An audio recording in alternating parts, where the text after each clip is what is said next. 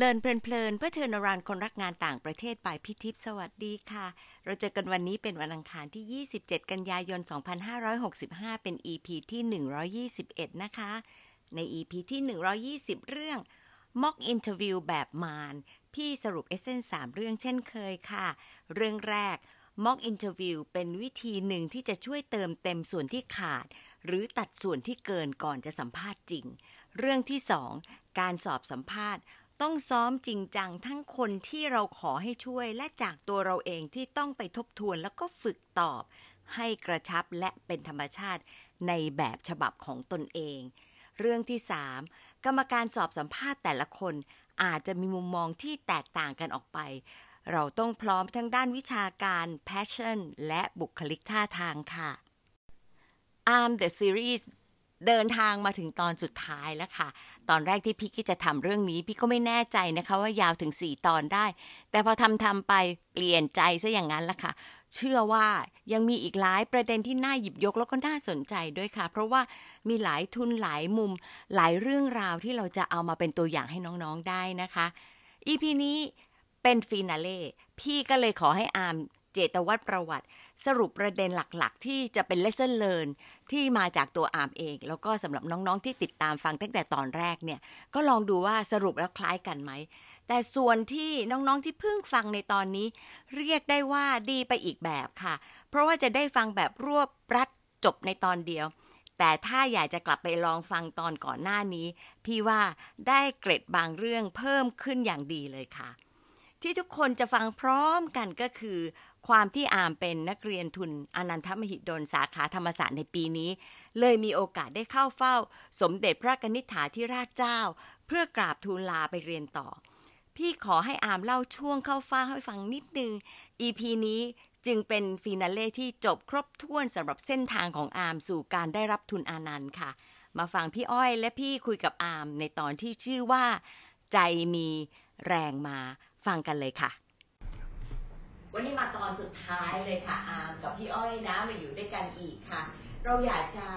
มองทั้งภาพ แต่ว่าก่อนจะมองทั้งภาพเนี่ยคราวที่แล้วเราไปจบอยู่ที่ตอนสัมภาษณ์เสร็จนะคะไอตอนรู้ผลเนี่ยใช้เวลาแป๊บเดียวเองค่ะ พี่รู้แหละความรู้สึกแรกอะ่ะ มันก็แบบดีใจมากตื่นเต้นมากอะไรอย่างเงี้ยพวกที่อย่างกรีซกราสอะ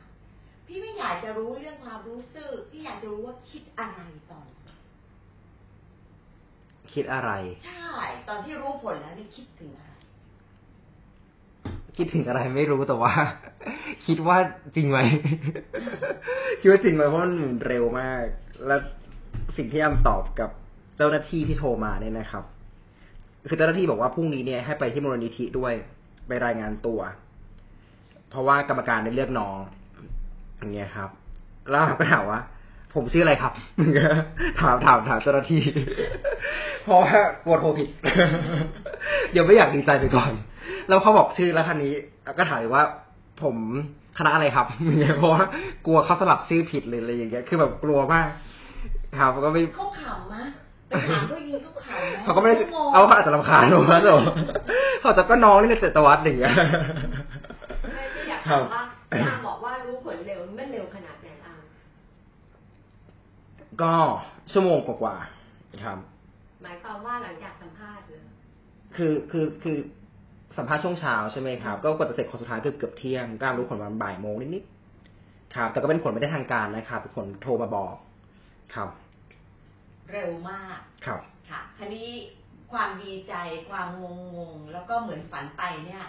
ในที่สุดแล้วถ้าย้อนมองทั้งภาพเพราะว่าเราคุยกันมาตอนนี้ตอนที่สี่เนาะ ย้อนมองตั้งแต่เดย์วันเลยที่สมัครเนี่ย ในที่สุดอะไรคือมิสของการสมัครทุนอามิสก็คือว่าคือจริงๆเนี่ยคือก่อนอันนี้ถ้าถามว่าอะไรคือสิ่งที่อยากคิดว่าเป็นเป็นวีคเนี่ยเป็นจุดอ่อนเนี่ยก็คือเรื่องของเกรดใช่ไหมครับ เพราะจริงๆทุนไม่น่าเลยไงพี่ถึงแบบงงมากตอนเราม็อกเราถึงจะเอาเรื่องนี้มาเล่นเนี่ย อะไรกันเพราะว่าที่ผ่านมาเนี่ยต้องบอกว่าคนที่ได้ทุนนี้เนี่ย คือไม่ใช่แค่เกียรตินิยมอันดับหนึ่งนะครับ มันคือแบบสามจุดเก้าคือสี่จุดศูนย์ศูนย์นะมันคือแบบ rare case มาก คือคนที่แบบ exceptional มากได้ทุนนี้ แล้วเรานี่โอ้โห คือแบบสามจุดแปดยังไม่ถึงเลยอะไรเงี้ยครับมันก็ห่างไกลจากคำว่าแบบที่หนึ่งของที่หนึ่งก็กลัวมาก อย่างเงี้ยครับ แต่ก็แต่สิ่งที่ที่ต้องต้องขอบคุณเนี่ย ก็คือไม่ใช่ขอบคุณเหมือนคำว่าสิ่งที่สุดท้ายที่สิ่งที่เกิดขึ้นจริง ก็คือทางบริษัทก็เห็นความสำคัญของสิ่งที่เราเชื่อว่าจะเป็น contribution ให้กับประเทศเอาว่าอันนี้คือสิ่งสำคัญสุดของทุนทุนนี้นะครับ คือทุนนี้เนี่ยหลักๆ เลยที่ที่กรรมการเน้นมากก็คือสุดท้ายประเทศชาติจะได้อะไร จากสิ่งที่ที่เราจะไปเรียนนี่ครับก็เป็นสิ่ง priority สำคัญที่สุด ครับเพราะนั้นก็คือเรื่องถามว่าเรื่องเกรดมันก็คงต้องผ่านเกณฑ์เพราะสุดท้ายเกมมันคือเกณฑ์ที่ลำหนึ่งนะครับ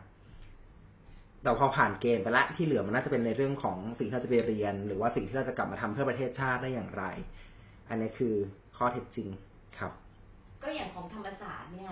เกียรตินิยมอันดับหนึ่งคือสามจุดเท่าไหร่ห้าครับสามจุดห้าใช่ไหมคะเพราะฉะนั้นสามจุดห้าหนึ่งเราก็โอเคแล้วอะ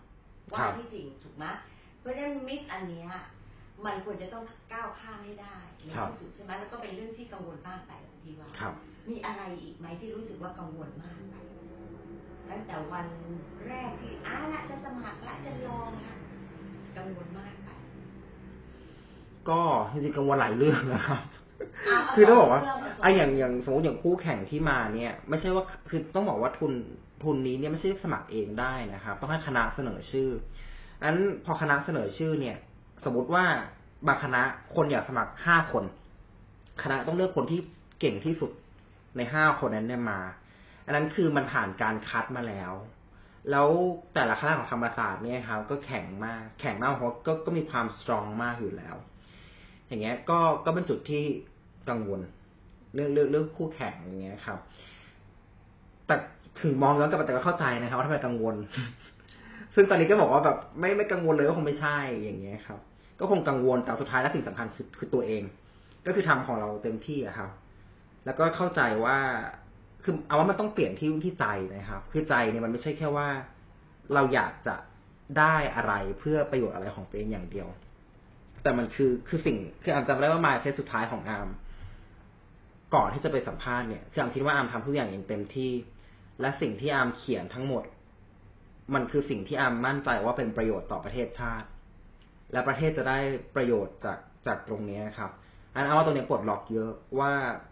มันไม่ได้มองที่ว่าเราอยากจะได้อย่างเดียว มันมองที่ว่าเราจะให้อะไร ซึ่งถ้าเขาไม่โอเค ก็ไม่เป็นไร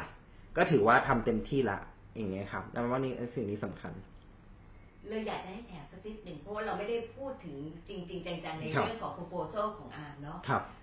ในที่สุดแล้วกำลังพูดถึงเรื่องของว่าอย่าไปคิดว่าเราได้อะไรครับแต่ว่าเราให้อะไร จะให้อะไรจากทุนนี้หลังจากที่จบมาคะต้องบอกผู้ฟังสักนิดหนึ่งครับคือเหมือนที่ที่พี่อัมบอกไปก่อนหน้าในอีพีแรก ๆ ว่าอัมไม่ได้เป็นเพียวสาขาใดสาขาหนึ่ง คือเป็นรัฐศาสตร์ก็จริง แต่ว่าก็ไม่ได้เรียนโอ้โหปกครองโดยตรงนโยบายโดยตรง คือมันข้ามไปหมดหมายความว่าอัมไปทำเรื่องการศึกษาด้วยทำเรื่องการพัฒนาด้วยพัฒนาเศรษฐกิจพัฒนามนุษย์ด้วยอย่างเงี้ยครับ อันนั้นสิ่งที่อัมตั้งใจมาก ๆ เนี่ย ว่าจะทำให้กับประเทศทำยังไง ก็ได้ให้อุดมศึกษาคือมหาวิทยาลัยต่าง ๆ เนี่ย มีบทบาทในการขับเคลื่อนประเทศมากขึ้นคำว่าขับเคลื่อนเนี่ย หมายความว่าเช่น ถ้าอยากให้เศรษฐกิจดีขึ้นเนี่ย มหาวิทยาลัยทำอะไรได้มากขึ้นบ้างไหมหรือว่า อยากให้ความเหลื่อมล้ำลดลง ให้คนรู้สึกว่ามีคุณภาพชีวิตดีขึ้นเนี่ย มหาวิทยาลัยทำอะไรได้มากขึ้นไหมความเห็นว่าจริงๆแล้วประเทศไทยก็มีมหาวิทยาลัยที่เยอะ แล้วมหาวิทยาลัยก็ไม่ได้มีแค่ในกรุงเทพอะครับ หรือไม่ได้มีแค่ในหัวเมือง มีเกือบทุกจังหวัด แล้วคำถามคือบทบาทเพิ่มได้ไหม เพราะว่าคืออามาเชื่อมั่นว่าอาจารย์มหาวิทยาลัยจริงแล้วก็มีความรู้ความสามารถ แต่คำถามคือเขาได้ใช้อย่างเต็มที่เพื่อการพัฒนาท้องถิ่นหรือพัฒนาประเทศไหมนั้นตรงนี้ครับ ก็เลยเป็นเป็นจุดที่อามเสนอทางทางมูลนิธิไปว่าอยากจะทำให้ได้ ครับแล้วถ้าทำได้จริงอามคิดว่าประเทศไทยก็น่าจะได้ประโยชน์จาก อุดมศึกษามากนะครับ โดยภาพรวมครับ พี่พี่ก็จำได้ว่าตรงนี้ก็กลายเป็นข้อคำถามของสัมภาษณ์อีกอย่างหนึ่งเหมือนกันครัใช่บไหมคือตอนที่เราคุยคุยกันกับหลายๆคน แล้วก็บอกว่าทำไมถึงต้องทำอุดมทำไมถึงไม่ทำเบสิกเอใช่ไหมคะครับอ่าตรงนี้ก็อามก็ตอบระดับหนึ่งแล้วว่า เพราะว่าจริงๆอุดมก็คือสมองที่จะพยายามที่จะผลักดันเรื่องของพัฒนาประเทศครับก็ตรงกับวัตถุประสงค์ของทุนอันนั้นเนาะ ใช่ครับ แล้วในฐานะที่พี่อ้อย อยู่ที่กระทรวงอุดมเนี่ยพพี่อ้อยมองเห็นอะไรว่าตรงนี้มันจะเชื่อมกับเราได้ยังไงบ้างไหมคะ กับอาจารย์มหาวิทยาลัยที่ไปเรียนสาขานี้กับเราที่อยู่ตรงนี้อ้อยคิดว่าในระดับนโยบายต้องการคนที่เรียนข้ามสาขา แล้วเป็นไม่ไม่เฉพาะอย่างใดอย่างหนึ่ง เพราะว่าในระดับนโยบายเราต้องการองค์ความรู้ เพื่อที่จะมาวางกรอบทิศทางแนวทางของของเราอะพี่ทิพย์แต่ไม่ใช่กรอบทิศทางที่เอาขึ้นไว้บนหิ้งอะค่ะ แต่มันเป็นอะไรที่มันจะต้องแตะต้องได้ เพราะว่าถ้าเราไปอ่านในหนังสือที่ไหนก็บอกเหมือนกันหมดแหละทฤษฎี แต่การที่จะทำจากหนังสือลงไปสู่การปฏิบัติแล้วให้มันเห็นจริงได้ เรามีมาก แล้วจริงๆแล้วเด็กๆที่เก่งๆที่เรียนจบออกมาก็เยอะ แต่อ้อยคิดว่าเรายังมีช่องว่าง ในการที่จะรวมตัวกันสารพลังกันเพื่อขับเคลื่อนประเทศอย่างแท้จริงนะคะอืมก็ถ้ายังไงก็ยังมีพี่อ้อยเนาะครัที่บเป็น network ในการที่จะเชื่อมโยงภาพใหญ่ด้วยเหมือนกันนะคะครับกังวลอะไรไหมต่อการไปเรียนต่อสี่ปีเนาะต้องกังวลแน่นอนครับ เพราะว่าไม่ไม่เคยเรียนปริญญาเอกอันนั้นจะเป็นการเรียนปริญญาเอกครั้งแรก ครับ ก็ก็ก็กังวลแต่ก็ ไม่ได้มากหมายความว่าก็เอาคิดว่าชีวิตก็คงประมาณนี้ครับตอนที่ผ่านมาทุกอย่างมันก็คงมีจะมี tough times คือมีช่วงเวลาที่มันยากลำบาก ครับ แต่ถ้ายังยังสู้อยู่เป็นเป็นคนสู้อยู่เอาคิดเอาคิดว่าถ้าถามว่าสิ่งหนึ่งที่คุณสมบัติอะไรที่สำคัญเนี่ยคือสู้อะอย่างเงี้ยครับ แล้วพอในอนาคตก็คงจะมี challenge คือสิ่งครับที่อาร์มบอกตัวเองเสมอว่าทุก ๆ ปัญหาในชีวิตหรือทุก ๆ ความท้าทายมันคือเรื่องธรรมชาติ ถึงวันนี้เราไม่ได้สมัครทุน ตื่นมาฝนตกเนี่ย ไปทำงานยามก็เป็น challenge นะครับแล้ว challenge ก็คือเรื่องธรรมชาติของชีวิตน่ะคือดังนั้นอย่าอย่าไปรู้สึกว่าโอ้โหมันมันคือปัญหาที่ไม่มีทางออกแต่เราจะทำยังไงดีอะไรเงี้ยคิดว่าเดี๋ยวมันก็คงจะต้องผ่านไปอะอย่างเงี้ยครับแล้วแล้วปัญหาเป็นเรื่องปกติที่ที่ต้องเจอแล้วอาร์มก็รู้สึกว่าในอนาคตคงมีปัญหาแหละ ก็ไม่ได้หลีกเลี่ยง แต่ก็ต้องอยู่กับมันให้ได้อะครับย้อนกลับไปใหม่อีกครับ ดูเหมือนกับเป็นคนมีโอกาสเดี๋ยวคนก็ไม่ได้ฟัง EP อื่นใช่ไหมคนครับก็บอกโหเนี่ย ก็คนได้แล้วอะพูดเลยก็ได้ใช่ไหมเป็นคนมีโอกาสนี่ เรียนก็เรียนดีมามหาวิทยาลัยก็ดีมีเคมบริดจ์มาด้วยอะไรเงี้ยเป็นประกันอย่างเงี้ยค่ะ ลองลองเล่าให้ฟังสั้นๆว่าบทเรียนถ้าสมมติจะให้ทิปสามอย่างสำหรับการสมัครทุนทุนอะไรก็ได้ไม่จำเป็นต้องเป็นทุนนี้ใช่ไหมสิ่งสำคัญนอกจากคำว่าสู้เนี่ย คืออะไร สิ่งสำคัญนอกจากคำว่าสู้คืออะไรนี่คำว่าสู้พี่ว่าสุดยอดแล้วนะแต่มันจะต้องมีอะไรอย่างอื่นสำหรับคนที่แบบ จะยังไม่สู้อะ เริ่มจากอะไรไหมหรือมีองค์ประกอบอะไรไหมที่ทำให้บูสต์ตัวเองขึ้นมาคือด้วยคำที่อามเป็นคนเหมือนที่พี่ทิพย์เคยบอกเนี่ยว่าอามชอบมองภาพใหญ่อามก็มองภาพใหญ่กับตัวเองเนี่ยว่าปลายทางคืออะไร คือเป้าหมายคืออะไร แล้วคือถ้าเป้าหมายมันมีเนี่ย ระยะไอไอหนทางที่จะไปถึงเนี่ยอาไม่ได้ห่วงมากหมายความว่า ก็สู้อะอย่างน้อยมันมีปลายทางอะ อย่างเงี้ยครับ เอารู้สึกว่าอย่างน้อยบางทีสมัครทุนบางทีคนก็คิดว่า อยากจะได้ทุนแต่ไม่ไม่รู้ว่าเราได้แล้วยังไงต่อ อย่างเงี้ยคืออาคิดว่ามันก็มีมีเส้นทางที่ที่มองออกไปอะครับ แล้วก็แล้วก็ work backward สำคัญมากนะครับ ก็สมมติคนสมัครทุนอาจจะลองลองคิดว่าเราได้ทุนแล้วมันยังไงต่อ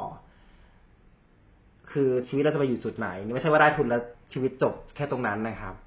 คือคิดใหญ่ ๆ ก่อน แล้วพอเราเห็นภาพใหญ่เห็นอนาคตที่มันที่มันไกลแล้วเนี่ย มันก็อาจจะมีแรงแรงแรงสู้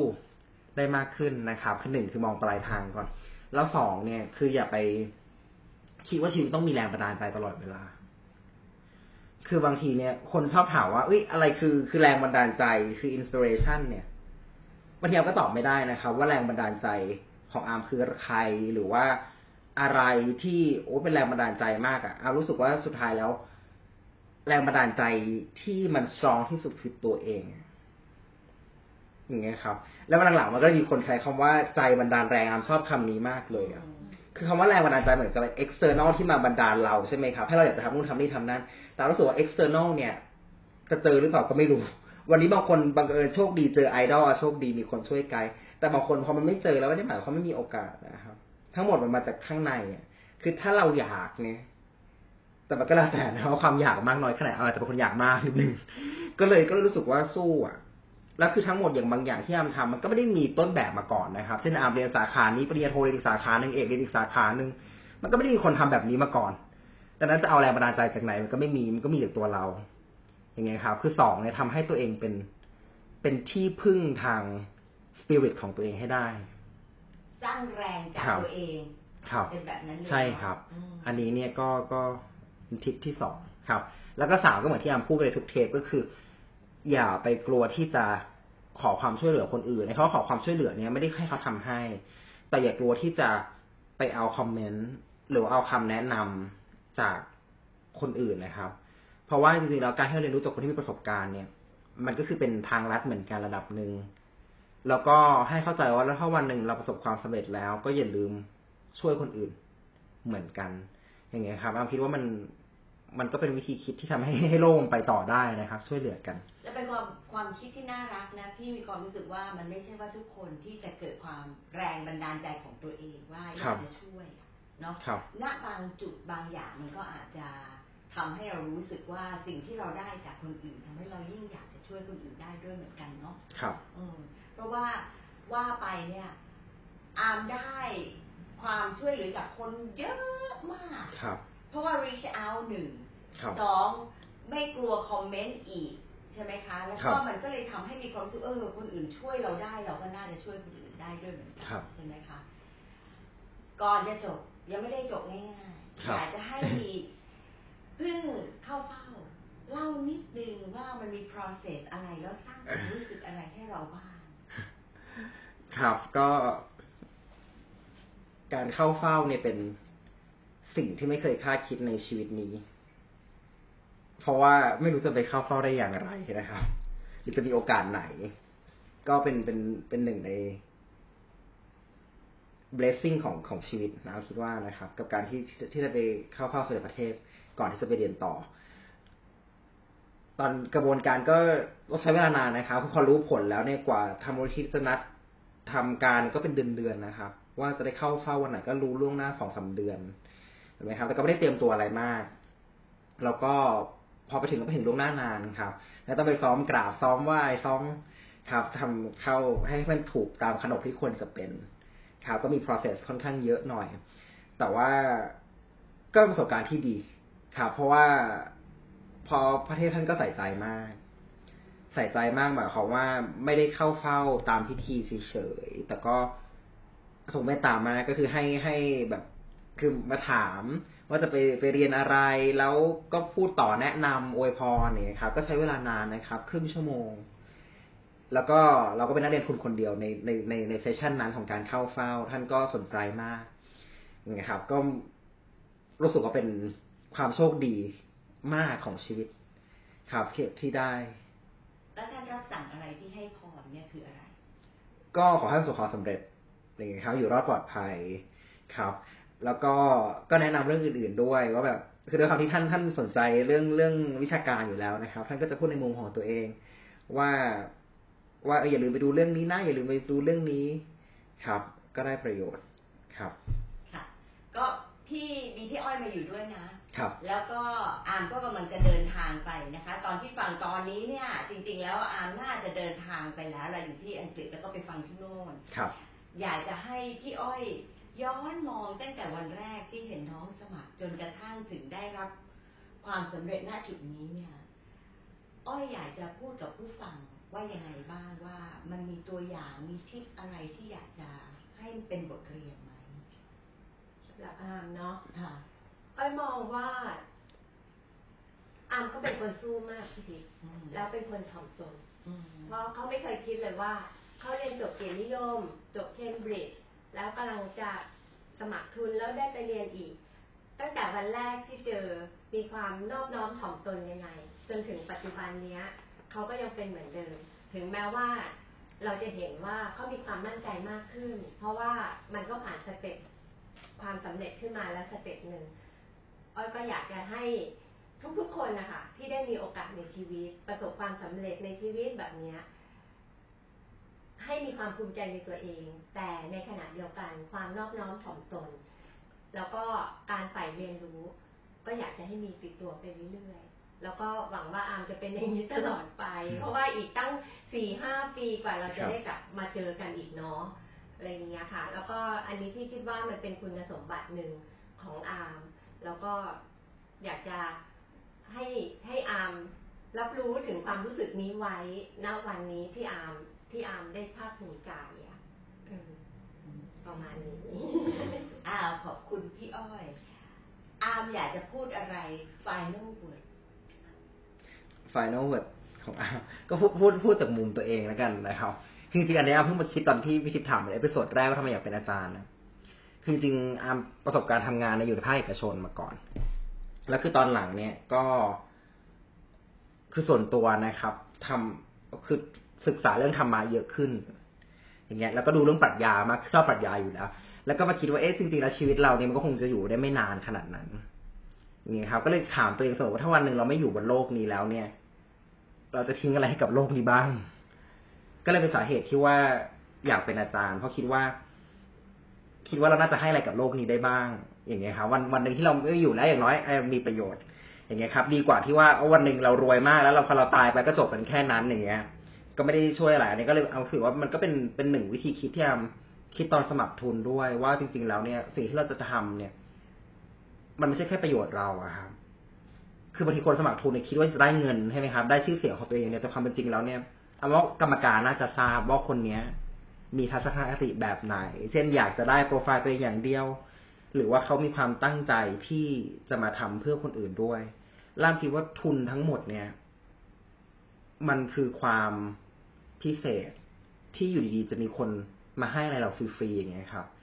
อันนั้นพอมันมีความพิเศษนั้นแล้วเนี่ย ก็ควรที่จะคิด ให้อะไรกับคนอื่น ๆด้วย คืออย่าคิดแค่ว่าแค่ว่าตัวเองเนี่ยคือเราได้มาแล้วอะครับหรือเราอยากได้ทุนเนี่ยลองคิดในทางกลับกันซิว่า ถ้าเราได้มาแล้ว เราจะ contribu อะไรให้กับสังคมได้อีกบ้างเราคิดว่าถ้าเราเริ่มต้นคิดจากจุดเนี้ยครับ เราไป work on เรื่องทุนก็จะง่ายขึ้น และกรรมการเขาก็จะสัมผัสได้ถึงถึงตรงนั้นครับ ก็เลยอยากให้ให้ให้มองถึงสังคมเยอะขึ้นกับโลกเยอะขึ้นนะครับ แล้วก็เรื่องที่สองก็คือเหมือนที่ยามพูดตลอดมาคือแบบ อย่าท้ออะครับ คือถ้าถ้าได้จริงๆหมายถึงว่าถ้าถ้าอยากจะได้จริง ๆอะอุปสรรคธรรมชาติ แล้วก็อยู่กับตรงนั้น คือดี เอาคิดแค่อย่างเดียวแค่ว่า ดีกว่าเสียใจที่ไม่ได้ทำเต็มที่ดังนั้นวันนี้ทำเต็มที่เถอะครับ ถ้าไม่ได้ก็คือเราแค่ไม่เหมาะกับตรงนั้นแค่นั้นเอง แล้วก็อาจจะมีโอกาสอื่นในอนาคต แต่ถ้าเราได้ก็จะภูมิใจที่ว่าเราทำอย่างเต็มที่ครับดังนั้นใครอยากจะลองอะไรก็ทำเต็มที่ไม่มีใครว่าดีกว่าไม่ได้ลองครับพี่ทิพย์ ขอบคุณอาร์มขอบคุณพี่อ้อยนะ แล้วก็หวังว่าเรียนแล้วก็มีแรงขับที่จะสู้ตลอดเวลาจนจบ แล้วก็กลับมาทำประโยชน์ให้ประเทศค่ะ ครับ ค่ะ แล้วเจอกัน ครับ ขอบคุณครับขอบคุณครับสวัสดีค่ะ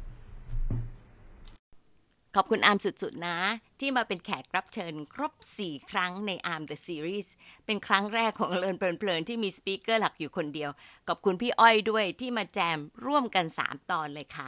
พี่อยากจะสรุปในรูปแบบของซีรีส์นี้นะคะ คือนำด้วย keyword ทำนองเดียวกันกับที่ใช้ใน 3 ตอนที่ผ่านมา 3 ตอนที่ผ่านมาพี่ใช้คำว่า โอกาส ต่าง แล้วก็เต็มที่ใน EP นี้พี่จะใช้ keyword คำว่า ใจ ซึ่งเข้าทางพี่มากเลยค่ะ อดคิดถึงอาจารย์คิดที่ม.นเรศวรไม่ได้ นั่นคือ 20 กว่าปีที่แล้วอาจารย์เสียไปแล้วค่ะ อาจารย์บอกว่าเนี่ยเห็นเวลาพี่ใช้ powerpoint ทุกครั้งจะต้องมีรูปหัวใจ พี่ไม่เคยรู้เลย จนกระทั่งอาจารย์บอกมา ตอนนี้มามองกลับไปรู้เลยค่ะว่า การใช้รูปหัวใจเนี่ยใช่พี่มากแล้วก็ใช้ตลอดจนถึงทุกวันนี้ละค่ะ พอฟังอาร์มพูดใน EP นี้หลายครั้ง ก็เลยเอามาคุยเป็น3ใจ มาสรุปเป็นเส้นทางการได้ทุนอย่างนี้นะคะ ใจแรกคือใจที่ต้องพร้อมสู้ และสู้เต็มที่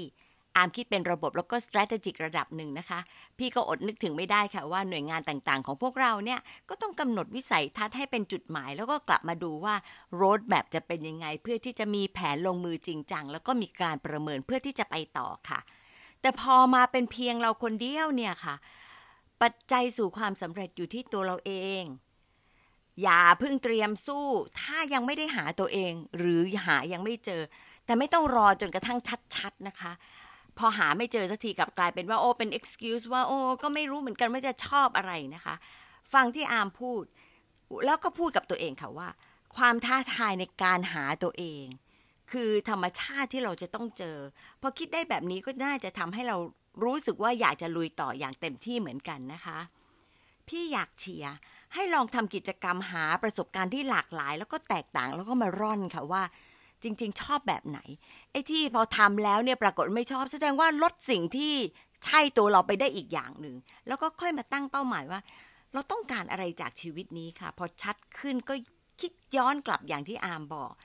ถ้าเราจะไปถึงจุดหมาย จากนี้เราต้องทำอะไรพร้อมยังไงบ้างนะคะ อามบอกว่าอยากให้พี่เพิ่มอีกคำหนึ่งก็คือ เราต้องมีวินัยเพื่อจะได้ทำต่อจนสำเร็จค่ะ ดูตัวอย่างของอามก็ได้ค่ะ อามเป็นคนที่พี่ๆขอให้ทำอะไรก็จะบอกว่าครับตลอด ไม่เคยปฏิเสธเลย บางครั้งยังไม่รู้ด้วยซ้ำว่าจะให้ทำอะไร พี่เองกลับเป็นคนบอกว่าคิดสนิดหนึ่งไหมคะนิดนึงอย่าเพิ่งตอบ คือนอกจากที่จะเต็มที่ที่จะช่วย พี่ไม่เคยได้ยินอามพูดว่าไม่รู้จะทำได้ไหม และไม่เคยถามเรื่องค่าตอบแทน พี่ประทับใจมากเลยค่ะ เลยใช้เรื่องนี้เป็นสตอรี่ของพี่ใน recommendation letter เพราะสำหรับพี่เรื่องนี้เป็นเรื่องของ spirit ที่พร้อมจะช่วย พร้อมที่จะเรียนรู้ แล้วก็น่าจะเหมาะกับกรอบคิดของทุนค่ะ ต้องบอกด้วยนะคะว่าในอีกด้านพี่เข้าใจนะคะว่าน้องๆบางคนอาจจะมีความจำเป็นที่แตกต่างกันออกไป แล้วก็ให้ดูกลุ่มที่ขอให้ช่วย แล้วก็เรื่องที่ให้ช่วยประกอบกันไปด้วยแล้วกันนะคะ ใจที่สองคือใจที่ไม่คิดเอาแค่ตัวเอง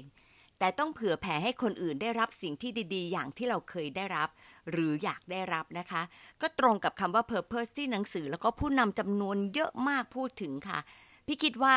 คำนี้ยิ่งใหญ่มากในใจพี่ คือการทำอะไรไม่ใช่เพื่อคนวงในของตัวเอง แต่ทำประโยชน์ให้คนหมู่มาก เช่นอาจจะเป็นการอยู่ในสังคมที่ผลิตหรือขายสินค้าที่รักโลก หรือแม้แต่ทำในมุมเล็กๆ ของตัวเอง เพื่อช่วยโลกให้สีเขียวขึ้น พี่เองอยากจะหมายถึงว่าผู้คนที่หลากหลาย เน้น diversity และ inclusion ในด้านที่เราสนใจ แล้วก็ด้านที่เราอยากร่วมมือแค่นั้นก็เป็นสิ่งที่เราคิด เกินกรอบของตัวเอง แล้วก็วงในของตัวเองแล้วล่ะค่ะ วิธีของอาร์มที่คิดก็สะท้อนอยู่ใน SOP Statement of Purpose นะคะ เป็นเรื่องที่ตรงกับวัตถุประสงค์ของทุนอนันต์ ที่ต้องการให้ผู้ที่กลับมาทำประโยชน์ในด้านที่ประเทศยังขาดอยู่อาร์มเองต้องการให้มหาวิทยาลัยมีบทบาทเพิ่มจริงจังที่จะพัฒนาคน โดยมองจากภาพใหญ่ระดับประเทศ เรื่องนี้ต้องมีการบูรณาการข้ามศาสตร์ แล้วก็เป็นสาขาที่ไม่ค่อยมีคนเชี่ยวชาญค่ะ ถือได้ว่าเป็นการมองคุณค่าที่ไม่ใช่แค่ว่าเราจะได้อะไร แต่ประเทศของเราจะได้ประโยชน์ตรงไหน ยังไง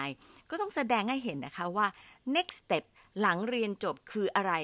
ทำให้มันชัดเจนเลยค่ะว่า อะไรที่เราจะได้รับ และเรื่องอะไรที่เราต้องการจะให้กลับเป็นการตอบแทนค่ะ ใจที่สามคือพลังใจที่จะขับแรงให้เกิดต่อเนื่อง อามีตลอดก่อนที่พี่เบิร์ตจะออกเพลงใจบันดาลแรงหรือเปล่าไม่รู้นะคะ แต่มาตอนนี้ที่ได้รับทุนแล้วเนี่ยอามก็เรียนรู้ว่าความกังวลทั้งเรื่องเกรด แล้วก็ความคาดหวังอยากได้ทุน สู้การมีสปิริตที่จะทำให้ใจมีพลังเดินหน้าไม่ได้ พอปรับตัวเองอย่างเป็นคนที่มี growth mindset แล้ว อามก็ได้ไปต่อเต็มที่ข้ามความกังวลไปเลยค่ะ มีอีกหนึ่งพลังใจที่พี่อยากจะพูดนะคะ การที่อามมีโอกาสได้เข้าเฝ้า เป็นช่วงเวลาที่มีความหมายต่อชีวิตมาก การได้รับคำแนะนำจากสมเด็จพระคณิษฐาธิราชเจ้าเป็นเรื่องที่มีคุณค่า พี่ประทับใจที่พระองค์ท่านตรัสให้พรสั้น ๆ ว่า อยู่รอดปลอดภัย พี่เชื่อว่าการเข้าเฝ้าจะเพิ่มพลังใจให้อามมีพลังกายที่จะเรียนรู้ และสู้กับความท้าทายจนสำเร็จค่ะ ก่อนที่จะจบ ARM The Series พี่อยากจะพูดต่อจากที่พี่อ้อยพูดถึง ARM อีกนิดนึงนะคะ ในเรื่องของความอ่อนน้อมถ่อมตน พี่เคยถามอาร์มว่าทำไมพอไปที่เคมบริดจ์ถึงรู้สึกว่าตัวเองยิ่ง humble อาร์มบอกว่า เพราะว่าที่เคมบริดจ์มีแต่คนที่เก่งๆ แต่ละคนก็ความรู้ประสบการณ์มาก เลยรู้สึกว่าตัวเองเป็น nobody แล้วก็สิ่งที่ตัวเองรู้มันน้อยมาก โลกยังมีคนเก่งกว่าเราเยอะ แล้วก็มีหลายอย่างที่ไม่รู้ เลยทำให้อาร์มยิ่งรู้สึกว่าอยากจะฟังคนอื่นตลอด เรียนรู้จากทุกคน และเห็นโลกกว้างขึ้นก็คิดเสมอว่าตัวเองธรรมดาธรรมดา พี่ก็หวังว่าอาร์มจะคงความถ่อมตน เพื่อเพิ่มความกระตือรือร้นในการเรียนรู้จากทุกคน แล้วก็พัฒนาตัวเองสม่ำเสมอเพื่อสิ่งสำคัญที่สุดก็คือเพ pay it forward ให้มากขึ้น ตามที่ตั้งใจไว้ค่ะ อยากให้น้องๆที่ตามฟังนำไปปรับใช้ทั้งในการเรียนการสมัคร ทุน แล้วก็การเพิ่มทักษะชีวิตนะคะ มารีเฟล็กกันค่ะ น้องๆคิดว่าสรุปแล้วเนี่ย เส้นทางการได้ทุนของอาร์มยากง่ายเพราะอะไรคะ เรื่องไหนที่เราเองจะทำได้ยากที่สุด เพราะอะไร และทำยังไงที่จะลุยต่อได้คะ ขอบคุณที่ตามฟัง แล้วพบกันวันอังคารหน้านะคะ สวัสดีค่ะ